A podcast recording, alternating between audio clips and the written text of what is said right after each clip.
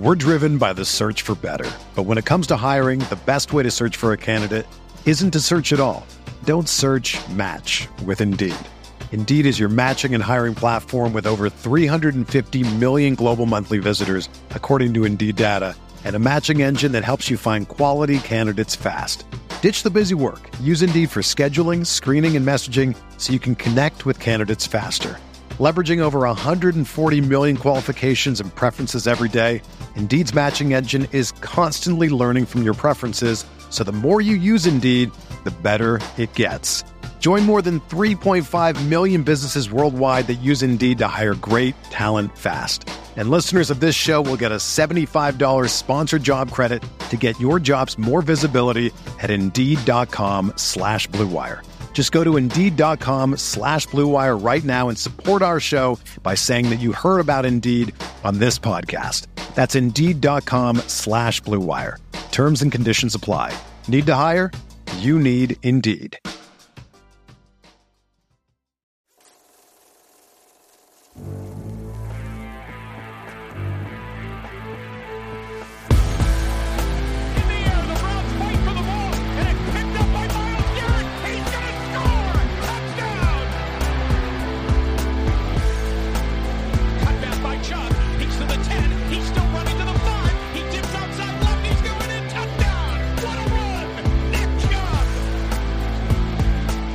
What's up, everybody? Welcome into the OBR Film Breakdown. It's a Saturday episode for your listening pleasure. I'm your host, Jake Burns. I'm joined by Andrew Spayde. We're going to do franchise mode here a day later than we normally do, but that's okay. Still getting it out for the week. And I think uh, there's minor stuff to talk about. You know, we try to take an NFL wide perspective and do as much of that as we can and get it back reeled into Browns related angles. And there's some stuff, but it's a really quiet league right now, kind of leading into the draft, and that's usually the case. Then there's a lot of stuff to talk about after. But Andrew, as we start here, not as quiet today because it got a little crazy around the sports gambling stuff. To give you guys a heads up on, uh, if you didn't pay attention or see it, I guess uh, I would be a little surprised if you care enough to listen to a Browns podcast and didn't see this NFL news. But uh, five players, uh, the most notable of which is Jameson Williams the former Ohio State Buckeye, He transferred to Alabama and uh, was drafted by the Lions. I think they moved up into the top 10 or just outside the top 10 for him. I can't remember. They moved up pretty significantly. Mm-hmm. Uh, or or did I, I, can't did they move up or did they just pick him at 20? I can't no, remember. They no, they moved, or... they moved up with the Vikings. They, it was an inter interdivision trade, one of the two that they made with the Vikings in the past year. The other one being the Hockenson yeah. deal. And they moved up and it was one of those where the the Vikings it was like a trade. They traded their second uh, for the uh, for the fourth or something. No, that was the Hockenson deal. I'm getting myself confused. But they did trade up with the Vikings. The Vikings got like two second rounders, I believe.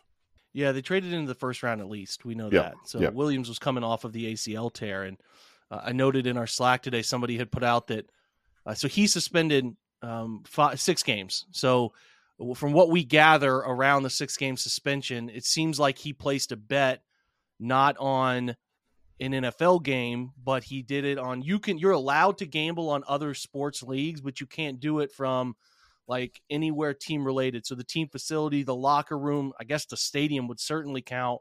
Uh, team hotels or team flights is kind of it's kind of weird. So I guess you have to just like get an Uber to downtown somewhere and, and place a sports bet. It's, it's, a little bit strange, but it seems like the two guys from the Lions, uh, another wide receiver, Stanley Berryhill, uh, both were suspended six games, and then two others CJ Moore is a safety for the Lions. Quintez Cephus, another. They must have a wide receiver sports gambling channel. The yeah, they got a pool. Too. They got a uh, pool uh, going on. Yeah. Quintez Cephus, those guys were suspended uh, indefinitely. Those two, CJ Moore and Quintez Cephus, uh, the, which the Lions just just released them. So yep. that tells you how much they care about the efforts of those guys to just let them go. The only other one non-Lions related here is Commanders DN Shaka Toney. He was also indefinitely suspended. So any indefinite suspension means those guys gambled on the NFL in some way, shape, or form. So, uh, listen, the news doesn't really have a huge impact other than Jameson Williams, but it feels like this is the first we've seen since Calvin Ridley, who was just berated. Uh, you know, obviously wrote really uh, a great piece in the Players Tribune about self reflection on it and all of that. I think that in a sports gambling culture now that we're turning into, as more and more states get in on this, we're going to see more of it, Andrew. And and and I'm certainly not surprised that we're seeing this today. I, I, guess I'm a little surprised this is the first we've seen since Calvin Ridley. Uh, it seems like some of these guys, the two with the six game suspensions, are a bit technicality based. That maybe it serves as a stark reminder to other guys around the league. You can gamble, but you really have to be very particular about where you gamble on other leagues. So it's a bit jarring, uh, especially seeing Jameson Williams now, who has only played. Uh, I think he'll he'll miss 17 of his first 23 games as the Lions traded up 20 picks uh, slots to to draft him last year. That's tough, man. It's really tough. So, what's your like immediate reaction to this? Yeah, I mean, I think it's you know it's one of those things where you know uh, the NFL has to have a policy like this. You know, I mean, uh, for the for the you know health of the game right you cannot have you can't have players betting on the sport that they're playing. It's just not you know that's a road that that professional sports went down 100 years ago with the black sox. And uh you know i mean for those for those that are not fans of of sports history uh several players for the chicago white sox conspired with gamblers to throw the world series back in 1918 or 19 uh, did that get much coverage? Did the, did the news care about that event at all? Yeah, that was no? it was yeah it was it was com- compared to the cheating scandal around the Astros over the last few years. That was um it, that was it was an earthquake and basically threatened the legitimacy of the sport. And so, you know that's that's why shoeless Joe Jackson never played baseball again. He he got a lifetime ban for his uh, all of the players did, but he was obviously the best player of the bunch that. Uh, that's right. That's why he lives in a cornfield. That's, precisely yeah. to that. Yeah, because yeah, that's you know rent's going up, and and all you can really do is just sleep in the corn at that point. So, um, yeah. Uh, it, it, so I, I mean, they have to take it seriously for that reason, right? And I think the other thing, like this is new, right? Because obviously sports betting is legal in more and more states as the as the years go by, and obviously the the biggest thing that's changed is the rise of mobile gambling, right? Like it's one thing if you got to go to a, a casino like that you, are not going to get a lot of bets down if you got to drive to a casino but if you can just pick up your phone i mean you know I, I, think the majority of your listeners jake are in ohio. It's legal there now so they know mm-hmm. uh, you know what it's like. It's it's almost too easy and so it that's really going to change the way that these guys have to think about it. But from another perspective there are you know um, there are dumb arbitrary rules all over the nfl right? About like how you wear your socks, you know, and like uh you know the the your media obligations and you know uh when yep. you know the curfews and you know how you how, i mean i'm sure there's team team guidelines on like how you hydrate and all these sorts of things so um this is just another example of you know being a player in the nfl is about learning to navigate a really complicated series of rules and regulations to make it work for you the best way that it can. And I'm not saying like, you know, oh, these poor players. I'm just pointing out that like this is a new set of rules. And so anytime there's new rules, people are going to break them. There's going to be some high profile suspensions and then things are going to move on. The, the weirdest part of this to me is that it was so many players from the same team because that makes you think. I mean, you, you kind of joked about it being, you know, something in the wide receiver room, but like legitimately, it seems like the Lions did not do as good of a job as other teams at informing. And I mean, I'm knocking on wood when I say that, right? Because it obviously could be the Browns next, but it seems like they did not do a good enough job of educating their players about how this all works because four players from one team is it, that's unprecedented.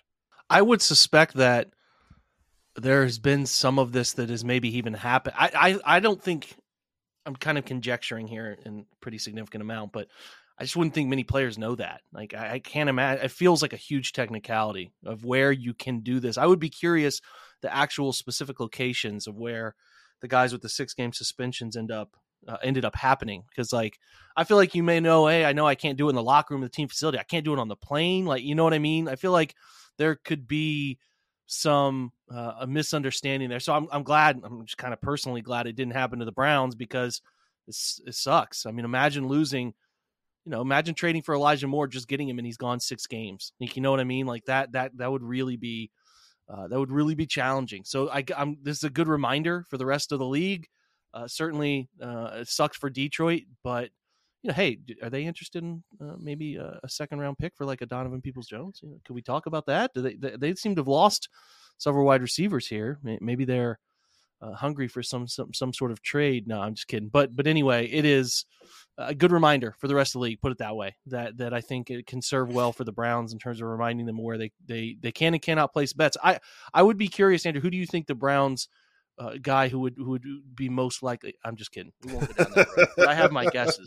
We don't need to share them, but I have my guesses. Yeah, let's. I mean, yeah. Let's let's try not to speculate about additional problematic players on the Browns roster. We've got.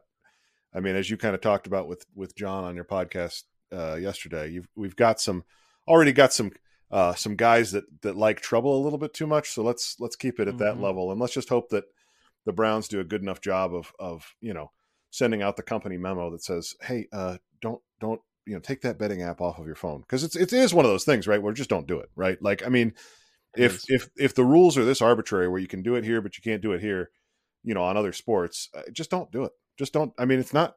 You know, none of those guys, I I would guess, are like professional gamblers. So it's just recreation. It's like yeah. find a different form of recreation, man. I would have to imagine also they're tracking where, like, are they oh, getting sure. with FanDuel, DraftKings, yes, and all of them? And yeah, hey, yeah. here's the self like that. That's how that's how Ridley got busted. In, yeah, in, invasive. You know, like yeah. the NFL sure is tracking conditions, right? It is. I, am totally. It's not that it's they probably know there. what you're up to, Jake. Well, that's true. they, would see a lot of uh, negative profit. They're probably like, "Yeah, we should push this guy away from it for other reasons." Right, just um, to save um, you from yourself. So sports gambling, think about it uh, when you come into the NFL. If you're going, you know, you're a podcast listener who's going to be drafted, maybe consider this. Uh, heed heed the warning of yeah. these guys for the Detroit Lions. Delete it off your phone. Only have it in a place like your home where you know you could you can do that sort of thing.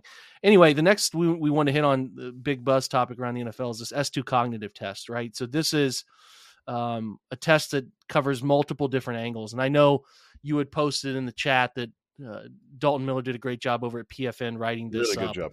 What what what the whole thing entails, and I want to pull that up. So it covers the following things in this cognitive test, and it's really taking place of the outdated Wonderlic test, which was was terrible, uh, stupid, had no relevance. But this does. It tests nine different uh, parts of uh, whatever you know, whatever cognition you want to la- label it. So. Uh, perception speed is the first. Second, search efficiency. The third one is tracking capacity. Fourth one's visual learning. Fifth one is instinctive learning. Six is decision complexity. Seven's distraction control. Eight is impulse control. And nine is improvisation. So that's what they're testing you on. And uh, it certainly has relevance to what the quarterback position will be doing uh, at any given moment. A lot of different things you have to remember, you have to adjust to, you have to be able to see on the fly and um, be able to figure out quickly, right? That's all part of processing. It's all there. So you know, like to give you an example, Anthony Richardson had a quote in uh, the article from Dalton that said, they want to see how fast you can recall things and notice certain things. He said, one of the questions you had to look at six balls that they had highlighted and they move all over the screen. You had to pick out one of the uh, one of the balls and highlight them. And I'm like, this is Richardson thinking to himself, how can I focus on six balls at once? It's like so. There's a lot of different tests that are going on here, and it is certainly a tool of relevance, especially for those teams at the top of uh, you know at the top of the draft taking quarterbacks in, the, in, a, in a heavy draft here that has four of them. Uh, it seems to be the sticking point is there have been some data pieces posted. Now there are nine different, as we said, testing points, but somebody posted one angle of the whole entire test where CJ Stroud at an 18% as opposed to like uh, you know, uh, Bryce Young had, I think, a 98% in some spot. And they, they're using this to make sweeping conclusions about these guys. And I think that's where it gets a little dangerous, uh, especially, you know, as narratives latch on. And we have seen CJ Stroud sort of go through about two weeks of uh, spoiling his name in the media a little bit here. I don't know who's doing this. It could be driven by some team, maybe Oakland. Who I don't know who. I, I'm not trying to blame anyone, but it seems strange that the teardown of that's going on of CJ Stroud. And uh, the first thing I would say, Andrew, is what do you think of this test? Like, do you do you like the angle here more than the Wonderlic? Is it giving you unnecessary complexity to a decision that's already really complex? I'm curious your your angle on uh, thought process on it because I have I have my own opinion on it. So go ahead. Yeah, I mean, I think the the big thing for me is is the you know And I think the, the the point that Dalton does a really good job of highlighting in that article is that it, this is a this is a, a piece, right? This is a piece of a larger evaluation.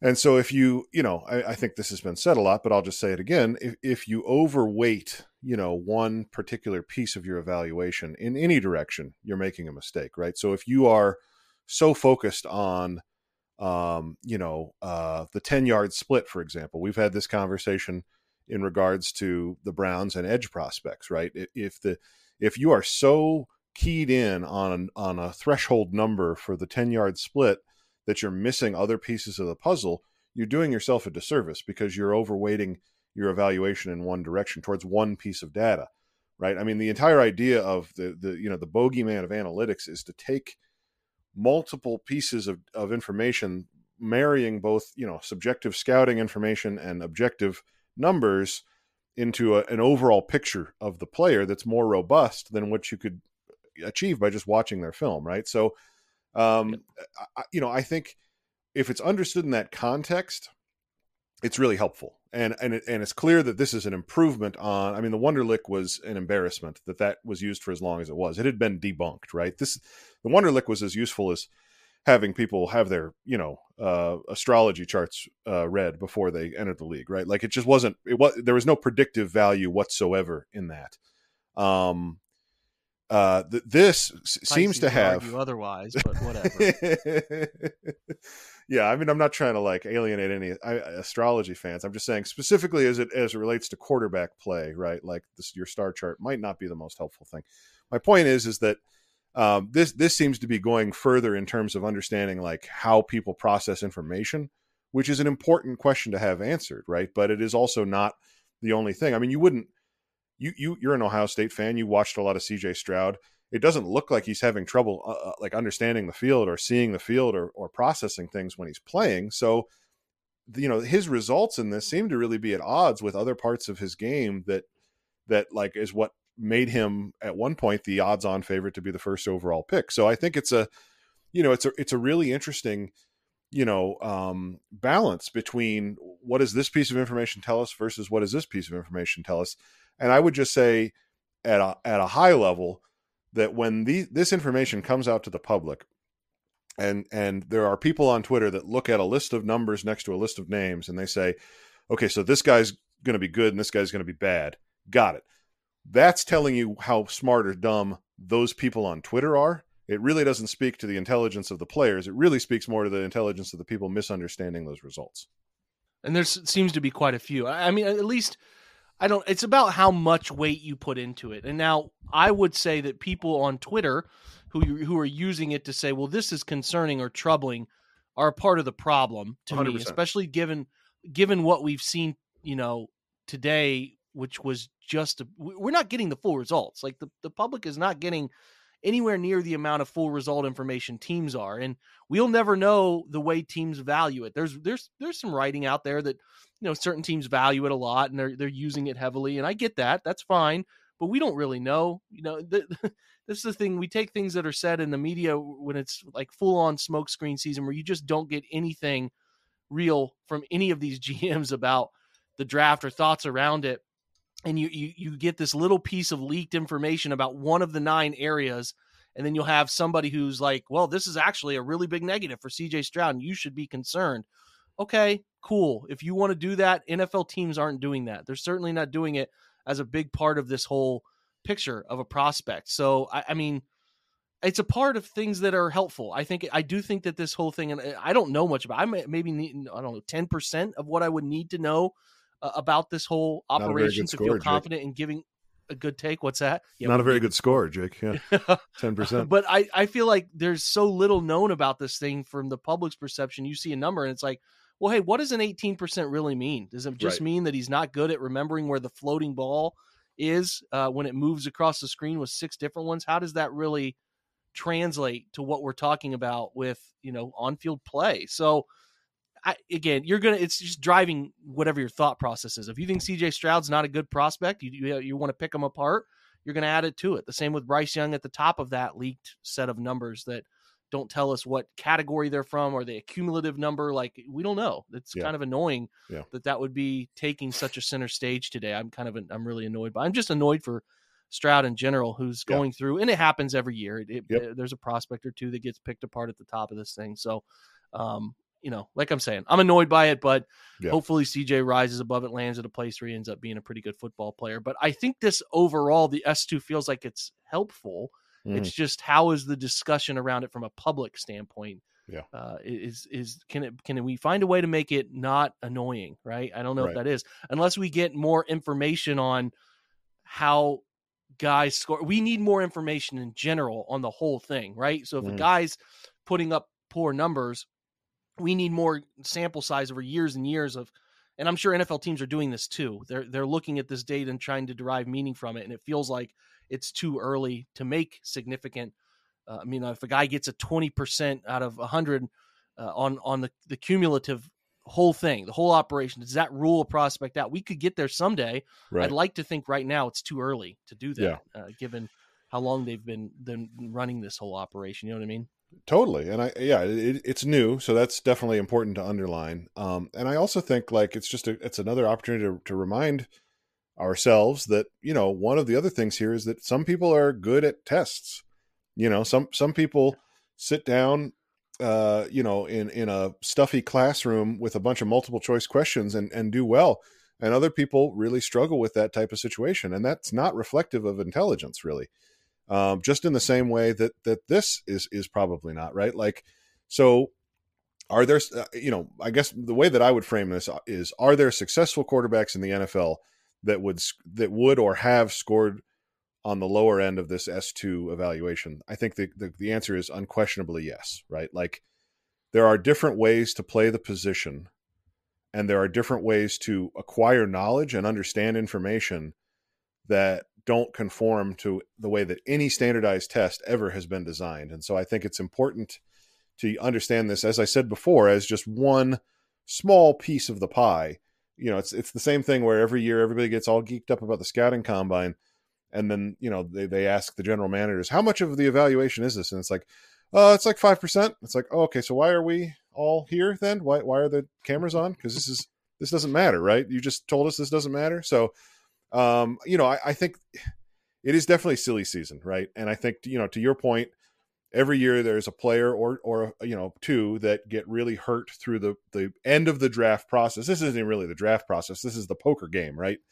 And yeah, they're, they're you know right now teams are playing that game, and it, it's un, it's it seems the most likely scenario to me seems to be that a team, you know, further back is has has has heard you know that the the Panthers sounds like they're they're leaning towards Bryce Young, which means that Stroud, you know, if if they can somehow finagle a way to get Stroud past the Texans, you know, does he fall into their lap? If it's a team like Seattle or a team like Las Vegas, right, where they're in a position where they can kind of pounce all of a sudden, and a player that they have as their top rated player in the draft is available to them without even having to trade up at five or seven or whatever the case may be as gross as it is, it is absolutely worth it to those teams to shred the reputation of that player before they are the ones that go out and draft him. And it happens every year, as you said before. I mean, Laremy Tunsil is the all-time example of this, right? The day of the draft, a video leaks of him smoking weed, and everybody loses their minds. And he's, you know, one of the most reliable left tackles in the game, and just signed another gigantic contract. So, uh, yeah, I mean, it happens every year, agent. and it Right, exactly. It, it happens every year, and it and it sucks every year that this is one way that these teams manipulate this process to fit their own aims. And it's noteworthy to me that like CJ Stroud has said to your to your point about test takers, he's like I I'm not good at Madden. He's like I suck at it. I don't play it. He's like he's like he's not a video game guy. Yeah, exactly. He doesn't do like so it's not it's really not earth-shattering news that he wouldn't do really really well in this test based on his own admissions right? So but again like if you watch the tape of how cj plays it doesn't feel like he struggles getting his eyes to the right places and doing the right things that a quarterback exactly. traditionally has to do. So there probably are some teams hoping that other teams are swayed and some seeds of doubt are planted for these uh, especially for for stroud. You know, this seems like Richardson was being picked apart there for a while, but it has shifted over to Stroud, and you know Levis has started to climb the board. It, it's if, I, there's one little piece of this, and we're going to talk about it after the break. It's that we're not involved in it because I hated being involved in it. It was miserable. Yeah, dating back, and I couldn't imagine this S two stuff coming out around around that circus that was right. the draft pick that the Browns made in 2018. Right. So anyway, yeah. we're going to take a quick break. We got a couple more topics to hit on uh, pertaining to the Browns a little bit more more more closely. So we'll be right back. We're driven by the search for better. But when it comes to hiring, the best way to search for a candidate isn't to search at all. Don't search, match with Indeed. Indeed is your matching and hiring platform with over 350 million global monthly visitors, according to Indeed data and a matching engine that helps you find quality candidates fast. Ditch the busy work. Use Indeed for scheduling, screening, and messaging so you can connect with candidates faster. Leveraging over 140 million qualifications and preferences every day, Indeed's matching engine is constantly learning from your preferences, so the more you use Indeed, the better it gets. Join more than 3.5 million businesses worldwide that use Indeed to hire great talent fast. And listeners of this show will get a $75 sponsored job credit to get your jobs more visibility at Indeed.com slash BlueWire. Just go to Indeed.com slash BlueWire right now and support our show by saying that you heard about Indeed on this podcast. That's Indeed.com slash BlueWire. Terms and conditions apply. Need to hire? You need Indeed.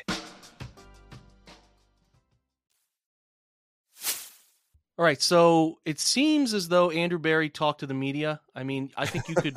I made a joke in our Slack channel about our own Cody Sook. Like, if you, uh, Cody's one of his answers felt like it came from Chat GPT. Like, if you put uh, a fake Andrew Berry robot up there, I feel like you would say a lot of the same things. It's an absolutely miserable uh, press conference where I think even the media has started to soften up on this because they know they there was a time where they were really rigid about and annoyed that they didn't get anything to write. Like again, it's it's this peak season of of of like it's not even at this point the browns are picking so low there's not even it's not even smoke season. It's just like we don't know what the hell we're doing yet season in terms of like i mean there's their 74th pick. What what do you want us to tell you? Yeah we're going to take an edge. Like, like i don't even know what you would even get from it i guess is my point uh, long long way of saying they don't know because they don't know the situation uh, that far away in the draft to have a great indication of what they're going to do. So, I mean, somebody even asked about like Will Anderson. He's like, "Yep, if he falls 73 picks, we're going to take him." it's right. like that's that's where we're at. There's not much to take from it. Now, there's some things like he said that they're going to add an edge in the draft or in free agency in some way, shape, or form. I, I don't think that that should be, um, you know, that and defensive tackle should not be news to anybody. At least, I would hope not, Andrew. But yeah. Uh, he also talked about Kareem Hunt uh, a little bit, saying uh, the question was asked, and he said they're not closing the door on any. But to me, that felt you, you tell me did that that felt more.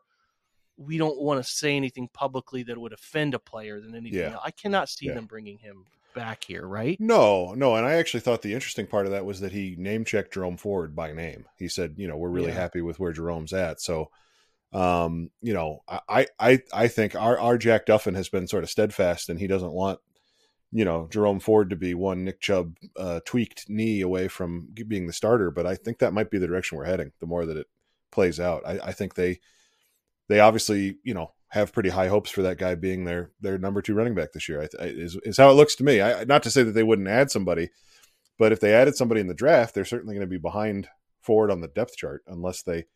Seems unlikely to me it would be at 74 that they would add that player. So, um, you know, to me, Chubb, Ford, and then you know uh, draft or UDFA even as a three is is is feeling possible in a way that it didn't really to me at the beginning of free agency. So you know that's the running back position, and I think you know I mean one thing you can say about Nick Chubb is that he has been pretty reliable from an injury standpoint. Like he has fought through some stuff over the past few years, so. Uh, you know, hard to worry about that too much, but you know, maybe I'll be eating those words in September. I don't know. I I hope not. We're going to knock yeah. on wood and do everything yeah. superstitiously we can. But it, there is you, there's a love a love of Bryce Ford, but also uh, a Jerome Ford. Sorry, like it, it is also possible they love a running back and they're just going to take it. Right? right. They're going to take totally. a guy. It's totally. like we don't know because why would they tell us? Well, we're going to take a back. We're going to. I mean, it's just that that press conference and, and, and even more teams around around the league, Andrew, where it's Yeah. like, you know, these guys who have real picks, like what are you it's the it's the goofiest press conference ever. I, I Right. hate it because Right. it's awkward for everybody. I get writers have a job to do, right? And Right. they're trying to get something and GMs have to do these pressers and Yeah. they're trying not to give anything away. I guess, you know, unless your owner's Jim Irsay who just will tweet out the most uh, most random things you can possibly Yeah. tweet out. He- But he's he's like hours away from tweeting out their draft board. It's it's possible. A picture with him smiling next to it Yeah. or something. Uh, look at all the hard work the guys have put in. exactly. Um, and, and like uh I, I guess the question above all else because we're not really going to hyper focus on too much that Berry said but i guess where are you with the draft i talked yesterday to john about the browns having the 31st uh, there in terms of like uh, the top of the the ranking is optimistic fan bases and the bottom is pessimistic the browns were 31st so the only team behind them in the pessimism spot was the raiders and i think that like some of that ties into them being into the draft now the second year without a pick that really matters. And again, not that they haven't done great things this offseason, but I, I think that oh uh, and I th- that this is a little bit organized by how Browns fans feel about the draft for years. I mean, hell, there was a movie made about this because we're so in love with the draft because you can only be so bad for so long right. but it does suck. And I was thinking to myself yesterday uh, a little bit about,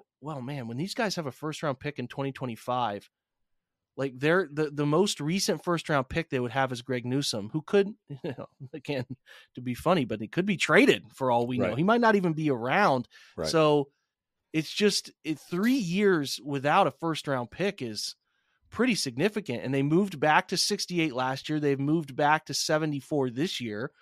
Who knows? They they again as they gather assets, missing a first round pick. They hell they could they could certainly trade back again next year. And it's like Yeah. three straight years without a pick inside the top 50 would Right. be really crummy. And it's like uh, we're, we're just i guess i'm asking you know how do you feel about the draft we're about to go live at the obr for every single pick it's just sort of sucks like i've been doing all the draft content in terms of writing up as much as i can and daily mocks and it's, Yeah. re- it's really not very fun now i, I Yeah. would prefer that they win football games and you know deshaun i guess the thing is to me andrew before i, I let you take it is if, if deshaun watson turns out to play really really well i think that's where you can tell yourself like hey this was this was worth it but as we sit here you know, given up two two straight drafts of early picks and we haven't seen great quarterback play yet. It's Yep. kind of like this is this is a bummer. It's a it's a real bummer, but maybe we'll feel different in December if things go according to plan. Yeah, I mean, I think it's it's definitely a, a bummer. I mean, you know, uh, from just from a content, you know, perspective, and I mean, you really have borne the brunt of it because you've been doing a daily mock for for two plus months now, three months maybe. Uh, that that grind when when the team you know isn't picking uh, until forty two, and then all of a sudden, it, you know, all of a sudden, then they they they're like, actually, psych, we're gonna we're gonna wait till seventy four. Um, you know, it, it I think it's been really hard to get the same level of excitement because you kind of just know when you're picking 74, the pressure is really on to even get a player that can contribute at that point. Um, you know, hats off to them for obviously making a, a, a hell of a selection in Martin Emerson last year, who who seems like he's going to be a player for a long time. Uh, but you know, um, it, it you- you're just kind of putting yourself in a position where you have to hit on some of these mid round picks in a way that if you have a first round pick and a second round pick, you know, you can really expect those investments to pay off and and then, you know, you're okay with the the, the later round picks being more of a coin flip, but the Browns don't have that luxury because they don't have those picks. So um I- I think yeah, obviously by the time September rolls around, it's a moot point. But I do think that in a way it's it's maybe uh, the the brightest possible spin I could put on this, Jake, is that maybe it's good for us because for so long the draft was maybe more important than the season.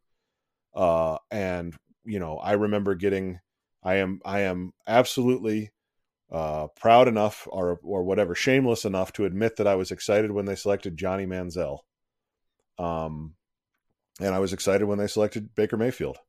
So, what do I know, man? Like the draft is a crapshoot, and having that be sort of the center of your football life is probably not the best thing. So, the fact that we can kind of shrug our shoulders at whatever happens next week.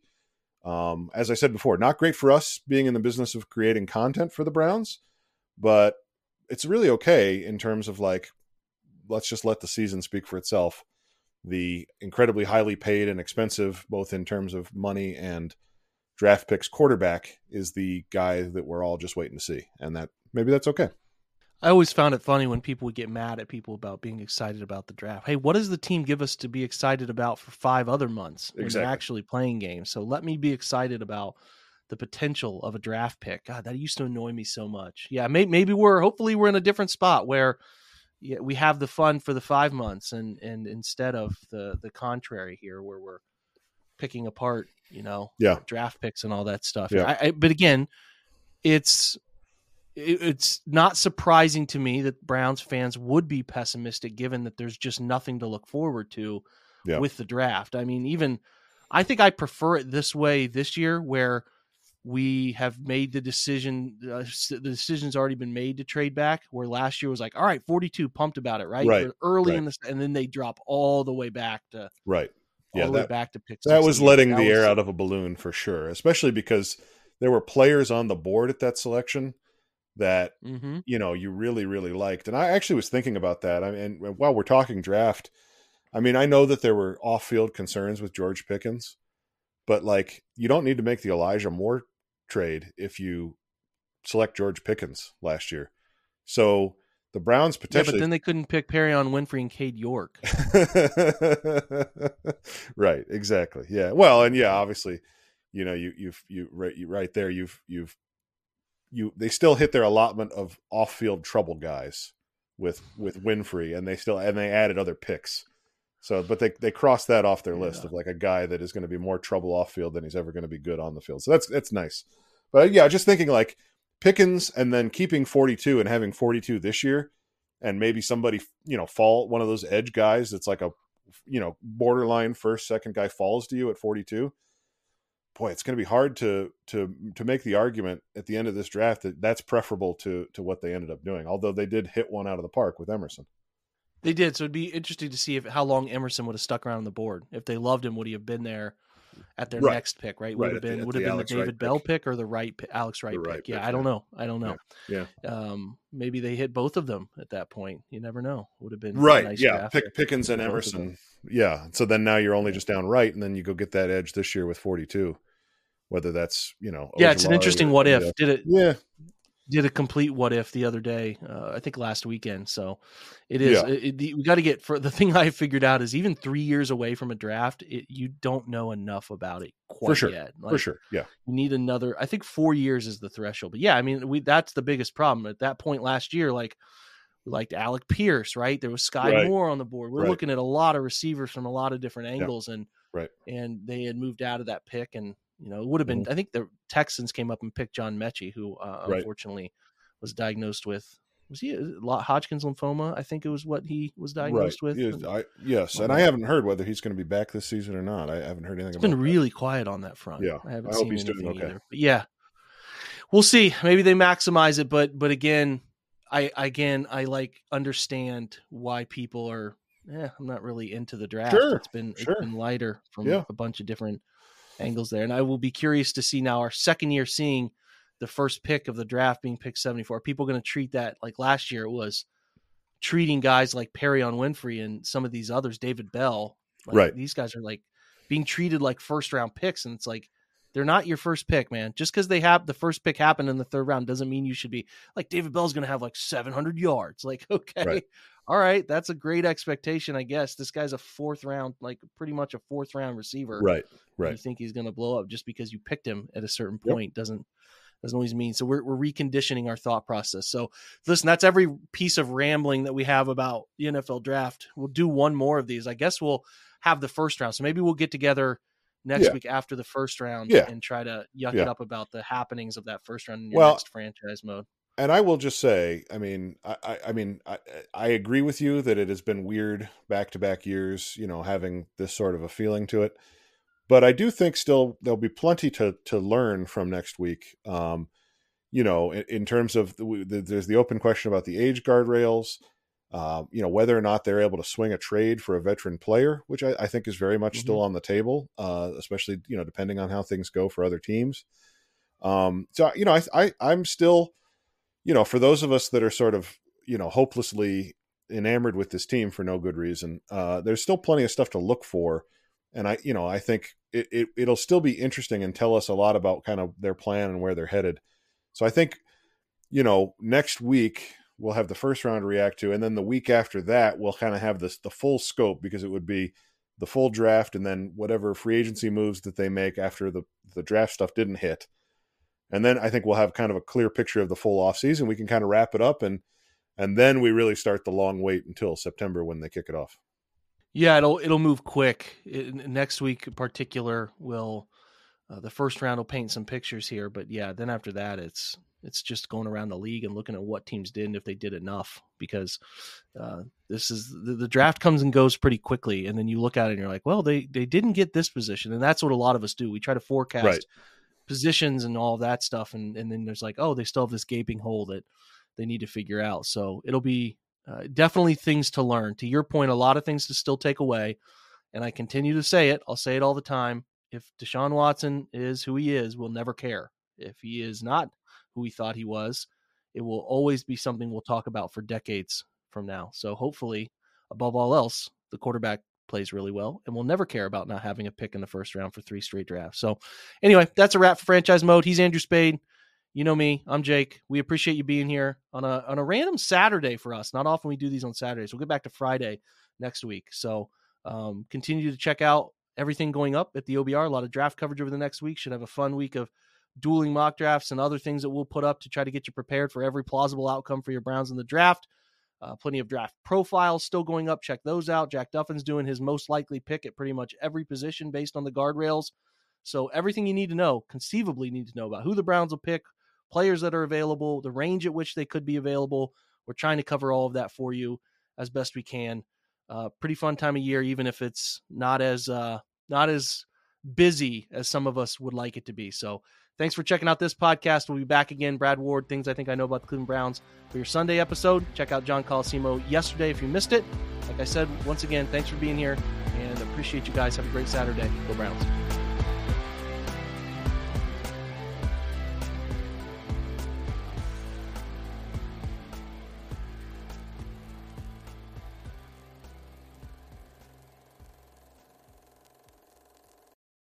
For the ones who work hard to ensure their crew can always go the extra mile, and the ones who get in early so everyone can go home on time, there's Grainger, offering professional grade supplies backed by product experts so you can quickly and easily find what you need.